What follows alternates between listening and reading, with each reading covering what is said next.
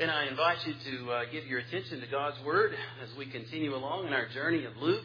Grateful for Dr. Poland preaching last week. I'm so wonderful for the reminder of just who Jesus is and for those wonderful words in Colossians that came alive to me. And I'm thankful for our dear brother, for Gene, uh, both. Just reminded of what a treasure God's Word really is. So let's give our attention to it. We're looking today at Luke chapter 8, verses 1 through 15. That's what we'll be reading. So remember as I read, this is the Word of God. Soon afterward, he went on through cities and villages, proclaiming and bringing the good news of the kingdom of God. And the twelve were with him, and also some women who had been healed of evil spirits and infirmities Mary, called Magdalene from whom seven demons had gone out, and Joanna, the wife of Chuza, Herod's household manager, and Susanna, and many others, who provided for them out of their means. And when a great crowd was gathering, and people from town after town came to him, he said in a parable, A sower went out to sow his seed, and as he sowed, some fell along the path and was trampled underfoot and the birds of the air devoured it. And some fell on the rock, and as it grew up, it withered away because it had no moisture. And some fell among thorns, and the thorns grew up with it and choked it.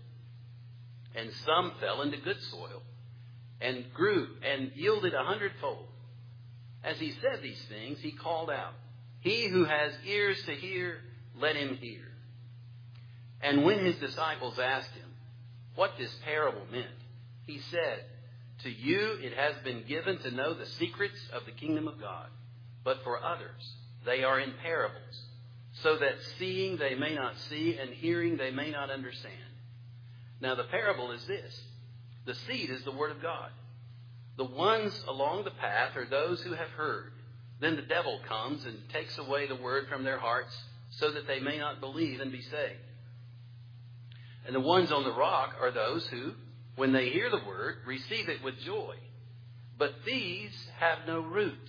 They believe for a while, and in time of testing fall away.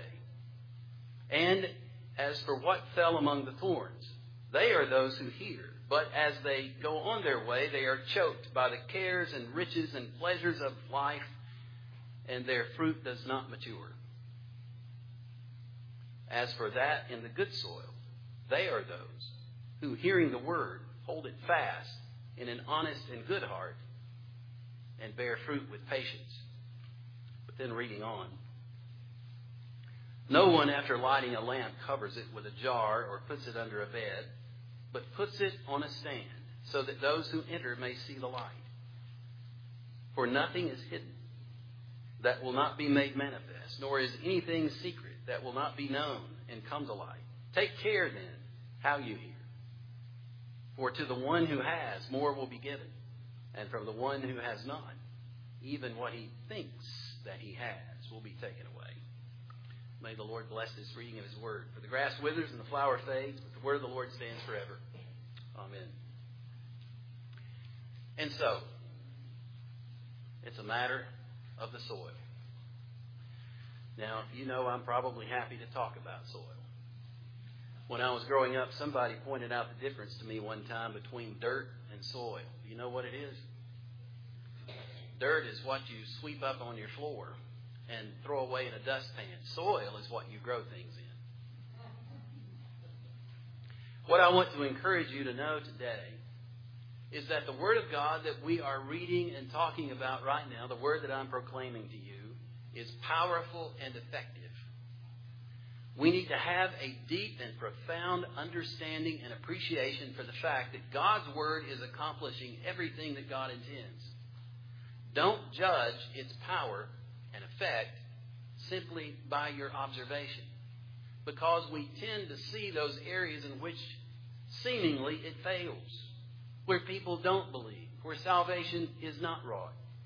But understand and know that God's Word is at work. As we begin this chapter, and as I read farther than you thought I was going to, and farther than I realized I was going to, but knowing that in order to get this whole sermon in, I needed to have all of it there. As we see the Lord Jesus having worked wonders, he continues. He doesn't settle in in any one particular place, but he goes on through cities and villages because he has a mission to fulfill. And we see the Lord Jesus Christ fulfilling that mission. Not his popularity, nor in those times when people disapprove of him will he be dissuaded from carrying out the purpose for which he's been sent. And in that we can give thanks. Because Jesus always does what is right and good and necessary. But notice what he is doing. He is always about proclaiming the good news of the kingdom of God. Now, just because every instance of his visiting a city or a village doesn't include this statement, we need to know that nevertheless, wherever he went, he preached. He proclaimed God's kingdom. He proclaimed the, necess- the, the necessity of repentance and faith. That's what he did. And he brought good news with him. Good news that meant more than political deliverance from Roman authority, but ultimately deliverance from judgment and from the consequences of our sin. The twelve were with him. He has the entire apostolic band accompanying him at this point. But also, we read about the women who were with him. Not all of them are named. Mary Magdalene, out of whom seven devils have been cast. Now, let me say something in regard to this. That's what we know about Mary Magdalene's past. Now, I know that many a dramatic representation of her has her having been a prostitute. There is absolutely no biblical evidence for that. How many of you are surprised by that? That's a rhetorical question. You don't have to raise your hands. There is no biblical evidence for Mary Magdalene having been a prostitute. And yet, well, we know it's true because I saw it on that TV show I watched, right? Remember, it's always best to read the book. We also read about others. We read, uh, for example, of Joanna, who only appears in Luke's account. And it's caused scholars to surmise that perhaps Luke knew her personally or knew someone who did know her, and therefore we have information in his gospel narrative that we don't have in the others. She was well placed, the wife of Chuza, Herod's household manager. Herod, a rank unbeliever, who of course would have Jesus before him at trial in the future. And yet here she is, a believer who's providing for this ministry out of her own means, as the other women also provided. And Susanna, only mentioned here, nowhere else in all of Scripture, but forever and always. Her name is memorialized here. That's not bad. And many others. Who were they? We would like to know. Some of them we know, most of them we don't. But they provided for this ministry to take place out of their own means. It is a remarkable statement on the part of Luke, who gives such a prominent place to women throughout the course of his gospel narrative. And so we all can be encouraged that regardless, male or female, first of all, we all have been created in the image of God, and secondly, we all benefit from the redemptive work of the Lord Jesus, so that we all are in this family of faith. And we give thanks. But again, for this, the fact that Jesus stayed on mission and message unaffected by popularity or disapproval. When a great crowd was gathering and people from town after town, can't you see it? Can't you see a 21st century marketing expert would come up and say, Now, Jesus, we've got a good thing going here. Be careful what you say. We don't want to offend anyone. We have a way of attracting more and more people. Jesus was no more interested in that sort of thing then than he would be now. Because remember, his purpose was to do the will of God. His primary purpose was not to gather as large a group as he possibly could get. Now, that seems to run contrary to our understanding, but we see that in this text. He's unaffected by the popularity, just as he was unaffected by disapproval when it came. And so, he continues through those towns and villages, proclaiming good news of the kingdom of God, just as it is revealed in Scripture. What we see in this is that there's a vast difference, is there not, between onlookers and true disciples? Somebody's written a book in recent years called Not a Fan. You know, it, it means more to be a disciple of the Lord Jesus than to simply say, I'm a fan. I, love seeing and reading about what he did and things that he accomplished. No, it, it, being a disciple means more than that, more than an interested observer. Many of those people were watching and waiting, hoping some other miracle would take place or Jesus would take it to the Pharisees again. They were just waiting for whatever it may have been that they were looking for. But Jesus' interest is in discipling those who have faith in him. It's never to pander to the crowd. And so he tells them a parable, a story. And Jesus often did this. He employed the use of these parables in order to teach profound lessons, simple stories that convey profound truth. And in this particular one, what we begin with is a simple understanding that the sower sows his seed. And of course, we know from the interpretation that seed is representative of the Word of God. It is a metaphor for the Word of God. There's much that we can say about that. In fact, I could spend the rest of the sermon just on this one point. The sower sows his seed. What are we to be engaged in at this very moment as we have the charge from the Lord to make disciples of the nations. Sow seeds. That's our responsibility. Now, he goes on and talks about environmental considerations, considerations of the soil upon which the seed falls, but the sower's responsibility, indeed his mission, is to sow. And that's what we do. Our primary concern is not in the results. Our primary concern is in being faithful to the Lord God, just as Jesus was being faithful in the course of his ministry. He proclaimed the gospel everywhere he went. He was sowing seeds. But then we see that not all of the seeds produced. We see the distinction among the soils, something about which we have no control over. Now, I can think about the ways we planted when I was growing up, helping Papa in the garden and in corn, sometimes sowing grass and barley, rye. And um, we had a seed sower, a little hand crank device. The seed all went in a sack, and it was, you know, in the front.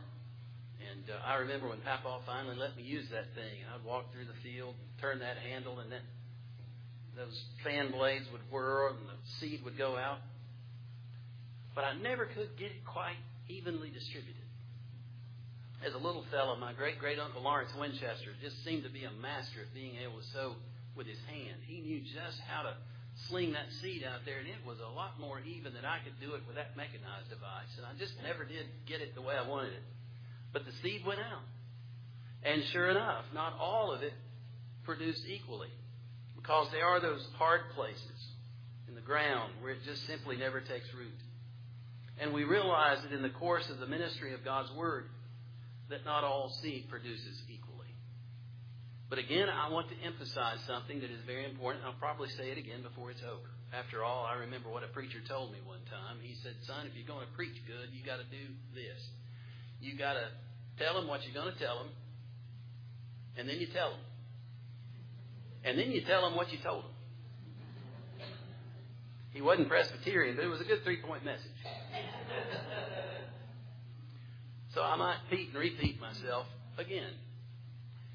But I want you to have firmly fixed in your mind that production is not a result of the efficacy of the seed. The seed is powerful. The seed is equally powerful in all circumstances, whether it falls on a rock or whether it falls on good soil. There is nothing deficient about the Word. Keep that in mind. The soil differs. And of course, we see in the story and in the interpretation that the Lord Jesus gives us an explanation for why not everyone believes. The birds of the air come along and devour it. I've seen this happen many times. After sowing down a field, the next morning there's blackbirds all over the place. They're out there pecking it up, just getting one after the other. But generally enough got left behind, and things grew. And of course, the Lord Jesus said this is what Satan does. Now, notice he's not embarrassed to mention Satan. In our modern context in church, I'm sure there are very few churches today, in comparison to how many churches there are, where the devil is talked about seriously. We're embarrassed by the very concept. We don't want to even acknowledge that he's there. In fact, many churches today don't even acknowledge sin or evil at all. But he is a reality. And Jesus makes that clear. And one of his purposes in life is to snatch away that message that's been proclaimed before someone acts on it. It is a truth, and Jesus conveys it here for us. We also see, of course, that uh, there is the falling on the rock, the very thin soil. Probably in this area, as commentators have noted, there is a there's a very rich soil that's on the ground because of volcanic eruptions that took place over the years, and some of that soil settled into areas and and provided a very rich basis for things to grow in. But in other areas, the the rock was too near the surface, and so things just never really had a chance. Initially, they would grow up and, and look to be very healthy.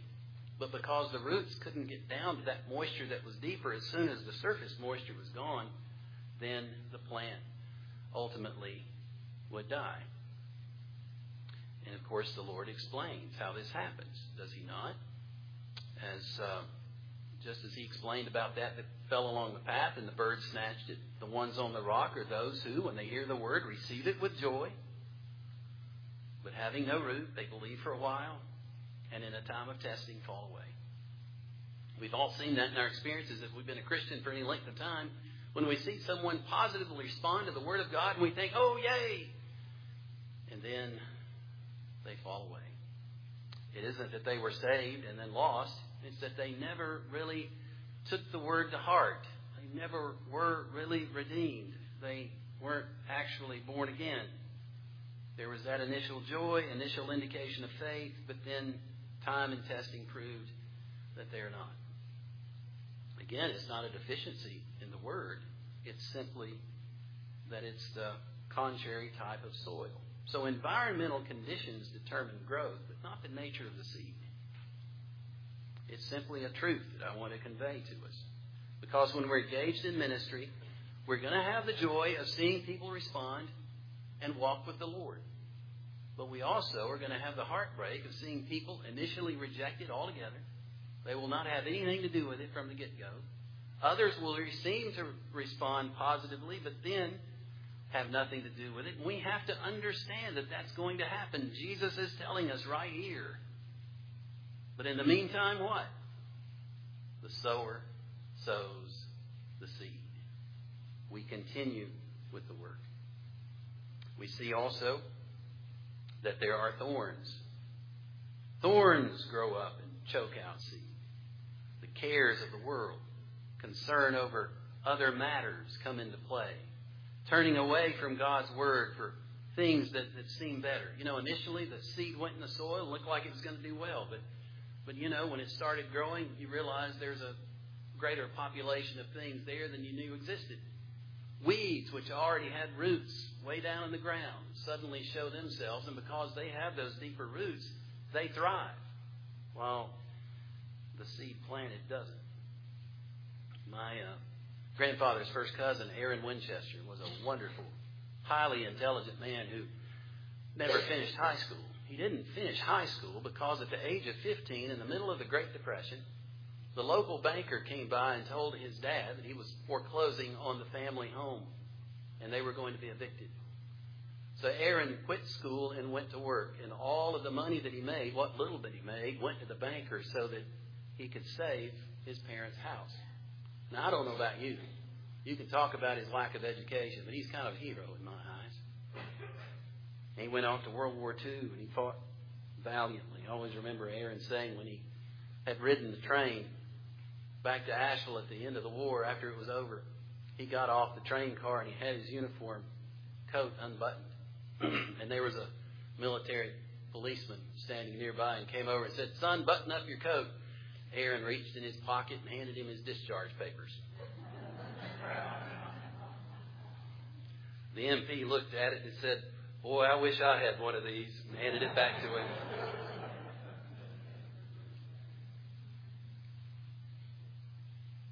Aaron farmed the little plot of land that went with that house that he was able to save during the Depression. And there's a particular weed that grew in that bottom land called burdock. Up in the mountains, we just call it old dock. It's not tall. It just looks like a short, stumpy little plant on the surface of the ground. But man, I'm telling you, that thing's got roots that go halfway to China. I would go by and see Aaron sometimes, and he would be out there digging, and he'd have a great, big, deep hole in the ground trying to get all of that dock root out of there. He kept working at it, but he said, This is a losing proposition. He never gave up working, but he couldn't get those roots dislodged. We simply need to know that in this fallen world, as we sow the seed, there are deep rooted weeds and thorns that are going to choke out many of the seeds that are sown. And it will seem as if the evil one is prevailing because there are a lot of weeds out there. And if that were the end of the story, it would be a disheartening one indeed. But Jesus goes on to tell us that there is seed which falls on good soil and grew and yielded a hundredfold. Now, in that day and time, when they lacked modern farming techniques and there wasn't things like fertilizer, at least as we have it, and other means of preparing the soil, they got a crop to produce tenfold. That was a pretty good year. Thirtyfold was really good. A hundredfold, that was absolutely bumper crop ground. That would have been an extraordinary amount of production. And you see, even though we see where the seed often does not produce the way that we want it to, it nevertheless is producing in other ways, often that perhaps might not be readily visible to us. So we see as we look at this that indeed people may, and indeed they do, reject God's word, often immediately. For some, it's years later, after apparently accepting it. I say apparently because had they really accepted it, they never would have left it behind. But nevertheless, having not accepted it truly, they turn away from it. But what we do know is this is that true faith in Christ will stand the test of time and adversity. Those two things, time and adversity. Even though we're dealing with both of them.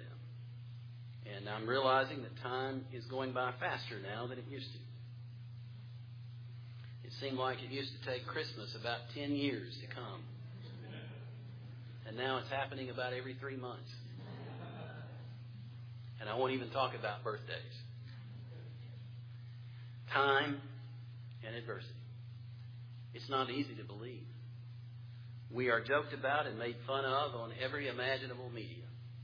And increasingly, we are hated.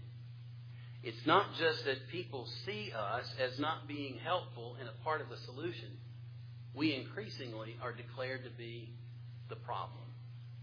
Not part of the problem, but the problem. And many people, not wanting to be labeled in that way, don't attend church. They don't want to be associated with Christians, even though they grew up in a Christian home. They don't want anything to do with it because they don't want to be one of those people. And that temptation is always there. Yet, those who are truly of the Lord, they will continue. That's why, despite all of its violent attempts to stamp out Christianity in Eastern Europe and in the former Soviet Union, communism could not prevail against Christianity, and neither will it prevail in China. Because those who truly are the Lord's will prevail. And there's absolutely nothing that they can do politically, socially, or by way of peer pressure to eradicate faith in those who truly believe. And so we see that true faith endures. Having talked about the seeds, and as I need to close this out quickly, rejoicing in the fact that there is good soil and that there will be a hundredfold production, the bearing of fruit with patience. Remember, that implies patience and long suffering implies that adversity we were talking about. You can't hide this under a lamp.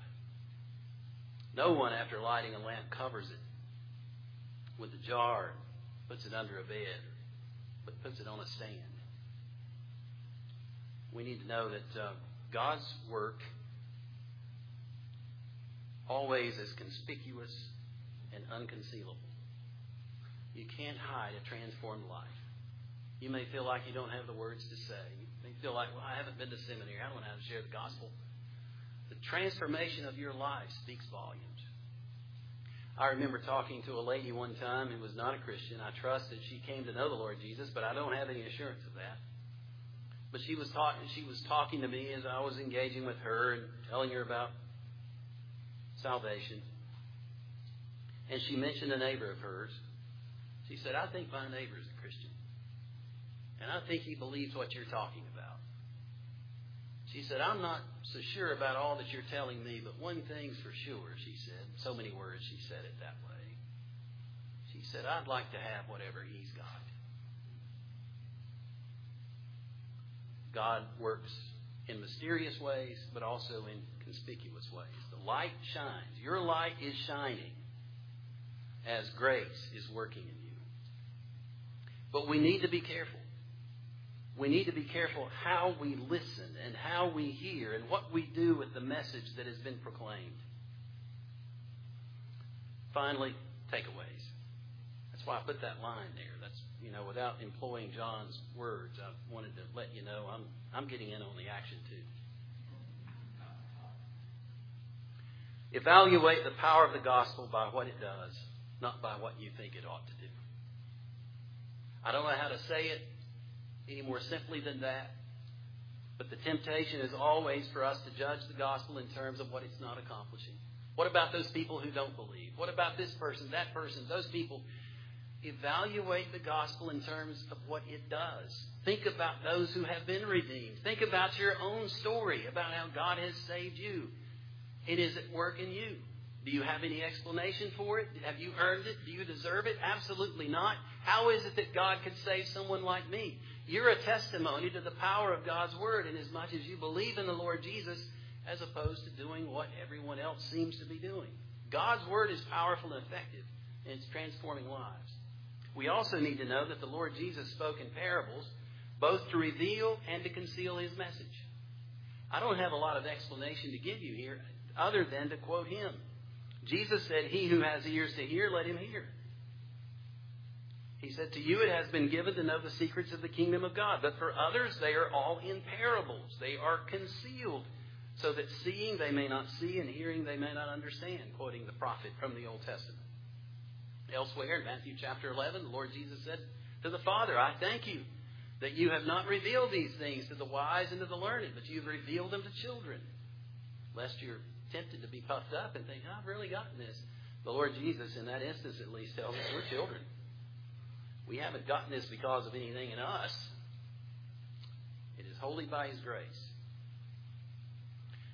In this uh, metaphor about the lamp, again, as we internalize God's Word, it will externalize the change that God is bringing about in us. As we receive it in our hearts, as we believe in our hearts, there will be this inevitable outworking. And the. Romans 10, 9 and 10. Because if you confess with your mouth that Jesus is Lord and believe in your heart that God raised him from the dead, you will be saved. For with the heart one believes and is justified, and with the mouth one confesses and is saved. It's not one or the other, it's both and. Believing in your heart, internalizing, but then the inevitable externalizing as we confess what we have come to believe in our hearts. You can't hide it. Finally, take care how you hear. Take care about the way you are listening, even at this moment. Hebrews 2, I'm sorry, Hebrews 4, verses 2 and then verse 7. But the message they heard did not benefit them because they were not united by faith with those who listened. He's talking about God's old covenant people. They were there, the same message that was being proclaimed to believers was being heard by those who failed to believe, but they were not united by faith with those who truly listened. Today, if you hear his voice, do not harden your hearts. There is that possibility. There is that possibility that having heard this message, you'll simply say, oh, I've heard all that before, I know. And there'll be that that tendency to react against rather than accept. But can I say something as delicately as I can? Time is growing short, and you don't have forever. You don't have forever to respond to the word that's being proclaimed. I'll guarantee you there are others who are doing it better than I'm doing it, or that can be done from this pulpit in general, not to demean those who do it so wonderfully well. But you don't have forever to consider this. Today is the day of grace. Today is the opportunity to listen. And I'm saying this not only to some of you who possibly may not yet believe in the Lord Jesus, but even to those of you who are trusting in the Lord Jesus. God is speaking to you in a particular way through His Word right now. And the question is, how are you going to respond to that call on your life? I'm telling you, you don't have forever. At least here, we don't have forever to respond to the Word. The time will come when the curtain falls and there will no longer be an opportunity. But now, the seed is sown. I don't know where all it has fallen. I don't know the type of soil that the seeds have struck today. But I know that God's Word is powerful and effective, and I rejoice and give thanks, knowing that it's doing everything that the Lord intends, and that all the glory will be His when the produce comes in. So the gospel is powerful. God's word is effective. And we give thanks that the Lord Jesus came as the word to proclaim the word. And look, we're still talking about him today and what he accomplished. That in itself speaks volumes. I know the rest of the world thinks it's nonsense. We ought to be talking about things more relevant, things more modern, things that are more pressing on the minds of people. But what would you rather we do? Talk about things that are popular or discuss what really matters and proclaim truth? To tell people what they want to hear or be about proclaiming what we all need to hear? Thanks be to God that He sent Jesus, who did what was necessary even though others reject him and refuse to acknowledge and listen and take it to heart. May the Lord bless us that inasmuch as he's begun this good work, that the seed will continue to take root and grow and produce a hundredfold. Bless his name. Let's pray. Father in heaven, we thank you, O Lord, for the word that you have sent that is established firmly in the heavens. Forgive us, O Lord, inasmuch as we believed for our unbelief. But give us, Father, a renewed enthusiasm for sowing, that as the word goes forth, you will be glorified. And Father, we pray that you would be pleased to grant that seeds sown by us would fall on that good soil and we would see a hundredfold of production. But Father, your will be done. In the name of Jesus we pray. Amen. So as we conclude, let's sing again as those redeemed to proclaim there is a Redeemer. Stand with me. Let's sing together.